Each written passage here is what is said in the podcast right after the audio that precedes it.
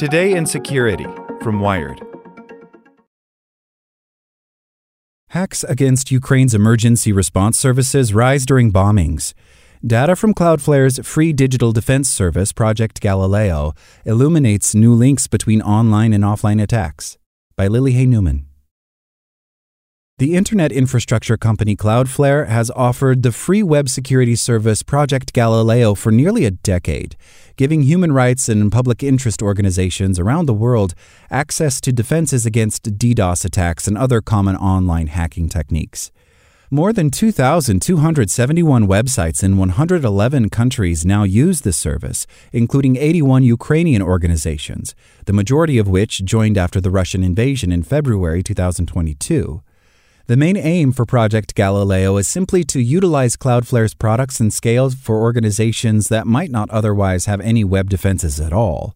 And by examining the threat that different participants are facing, the company hopes to also raise awareness about what could be coming next. In Ukraine, for example, Cloudflare found that emergency response services in numerous cities that are enrolled in Project Galileo, including those that do search and rescue, offer medical care, and distribute supplies like food, water, and medicine, face spikes of malicious traffic concurrent with Russian bombings. Many of the other Ukrainian organizations that use Project Galileo are human rights groups or work in independent media and journalism. They often see increases in attacks around moments of international controversy, like when Russia assumed the presidency of the United Nations Security Council on April 1st. In a report recently released, Cloudflare delved into data on attack trends across Project Galileo participants, including those in Ukraine, abortion and reproductive rights organizations, and LGBTQ groups. The company says that between July 1, 2022 and May 5, 2023, it mitigated 20 billion attacks against Project Galileo enrollees. We're not specifically placing blame for the sources of the attacks described in the report, says David Belson, Cloudflare's head of data insight, but we're seeing things play out in new and unique ways. In Ukraine, if Russia is trying to attack them physically, and then an actor is trying to prevent them from getting access to the sites that provide emergency resources on the digital side, it's a new facet in warfare. Since last summer, Project Galileo mitigated an average of 790,000 attacks per day against LGBTQ organizations and an average of 1.52 million per day against reproductive rights groups, Cloudflare says. In addition to defending against DDoS attacks, fire hoses of junk traffic meant to deluge a site and take it down.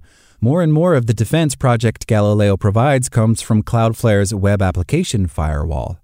The service helps defend sites against actual web application vulnerability exploitation, including hackers' attempts to launch common attacks like injecting malicious scripts and manipulating databases. In those cases, it means that the attacks were less brute force. I'm going to try to knock this site down by throwing a load of garbage traffic at it, and maybe a slightly more mature type of attack, probing to try to find a way in, Belson says. The intent then is not to take them down, but to do something arguably more malicious, like exfiltrate data.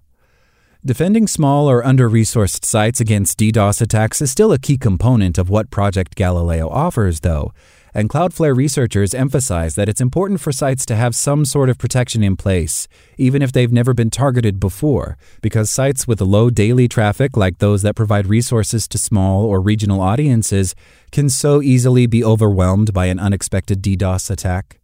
The goal is to provide some background for civil society groups to make them think about what they should be protecting against and show that these threats are real, says Alyssa Starzak, Cloudflare's vice president and global head of public policy.